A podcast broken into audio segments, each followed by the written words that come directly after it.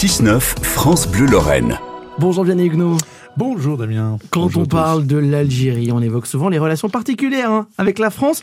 Mais savez-vous que c'est une Lorraine qui a probablement conçu le drapeau algérien? Ouais, Émilie Buscan, native de Neu- Neuve-Maisons en Meurthe-et-Moselle. Alors, le probablement que vous dites est important car l'histoire est pas si simple. hein. Récemment encore, des médias algériens s'interrogeaient et le quotidien El Vatan questionnait les hommes politiques et quelques historiens sur l'origine du drapeau.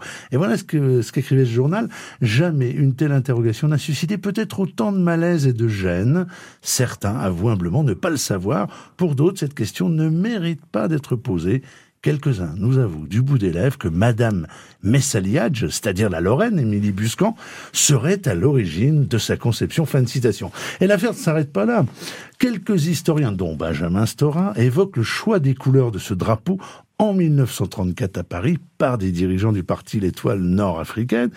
Émilie Buscan aurait simplement assemblé tout ça.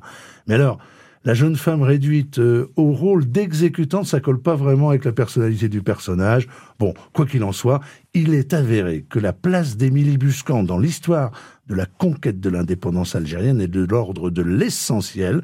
Cela lui vaudra même l'appellation de mère des Algériens. Ouais, et elle restera pour les Algériens la femme sans laquelle rien n'aurait été possible. C'est ce que rappelle Mohamed Benchikou, son biographe. Exactement, qui est l'auteur du livre La parfumeuse, la vie occultée de Madame Messaliadj. Alors Messaliadj étant celui qu'on appelle le père du nationalisme algérien. Alors pourquoi cet écrivain parle-t-il de la parfumeuse? Eh bien parce qu'après avoir quitté Neuve Maisons, où elle est née en 1901, où son père était sidérurgiste et anarchiste, elle débarque à Paris, elle a 22 ans, et elle est vendeuse au, parfum, au rayon parfumerie des magasins réunis et se rêve en autre Coco Chanel.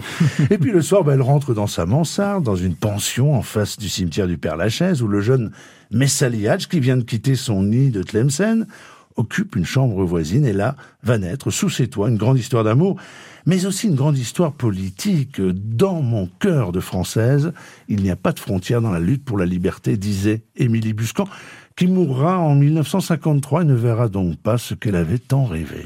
Merci Vianney, hein, on vous retrouve très vite sur euh, France Bleu Lorraine. On aura euh, d'autres cadeaux à vous offrir. Là, on a joué pour le Parc Sainte-Croix. Tout à l'heure, j'aurai des places pour le Spina Park. On ira faire un petit tour dans le pays d'Épinal. Et puis à propos de visiter, on écoutera Alexandra Lamy nous parler de sa région euh, de vacances préférée. On ira faire un petit tour au bord du